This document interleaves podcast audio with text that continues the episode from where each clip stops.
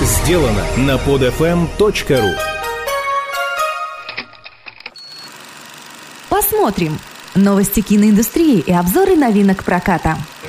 Здравствуйте, уважаемые любители и ценители кинематографа. Наступил Новый год. Надеюсь, что в ближайшие двенадцать месяцев нас ждут не менее захватывающие, не менее интересные и не менее зрелищные фильмы, нежели в минувшем году.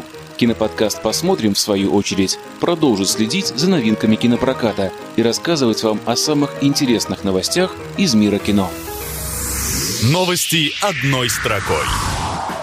Американский актер Майкл Дуглас заявил, что вылечился от рака горла, который врачи обнаружили у актера в августе прошлого года. За время лечения Дуглас потерял около пятнадцать килограммов веса, но сейчас ему удалось вернуть треть от потерянного. В ближайшее время актер планирует вернуться к работе в кино. Пожелаем ему здоровья и новых ярких ролей. Фильм «Социальная сеть» признан Национальным обществом кинокритиков США лучшей картиной минувшего года. Сообщается также, что фильм получил и три остальные главные награды общества. Лучшим актером года был признан игравший в фильме главную роль Джесси Айзенберг. Весной две тысячи одиннадцатого года в американский прокат выйдет фильм Алексея Учителя «Край». Напомним, что эта лента была номинирована от России на премию «Оскар».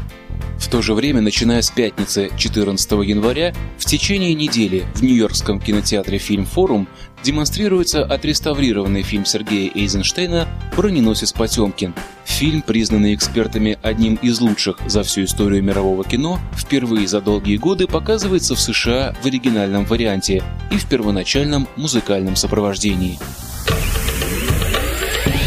Скоро на экранах. Начнем наш сегодняшний кинообзор с отечественной комедии, получившей название «Самый лучший фильм три дэ».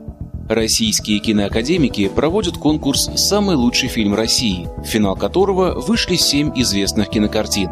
Единственные экземпляры пленок с фильмами до момента объявления победителя конкурса запираются в сейф.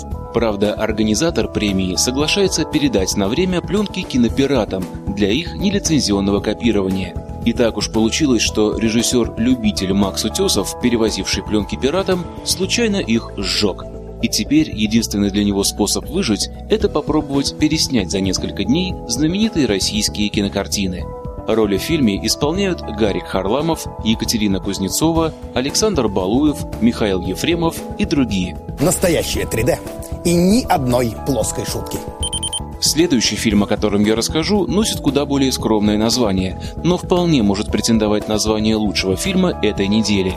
Лента «Кроличья нора», одну из главных ролей в которой исполнила Николь Кидман, рассказывает о супругах Корбетт, которые не могут оправиться от страшной трагедии, когда восемь месяцев назад погиб их маленький сын.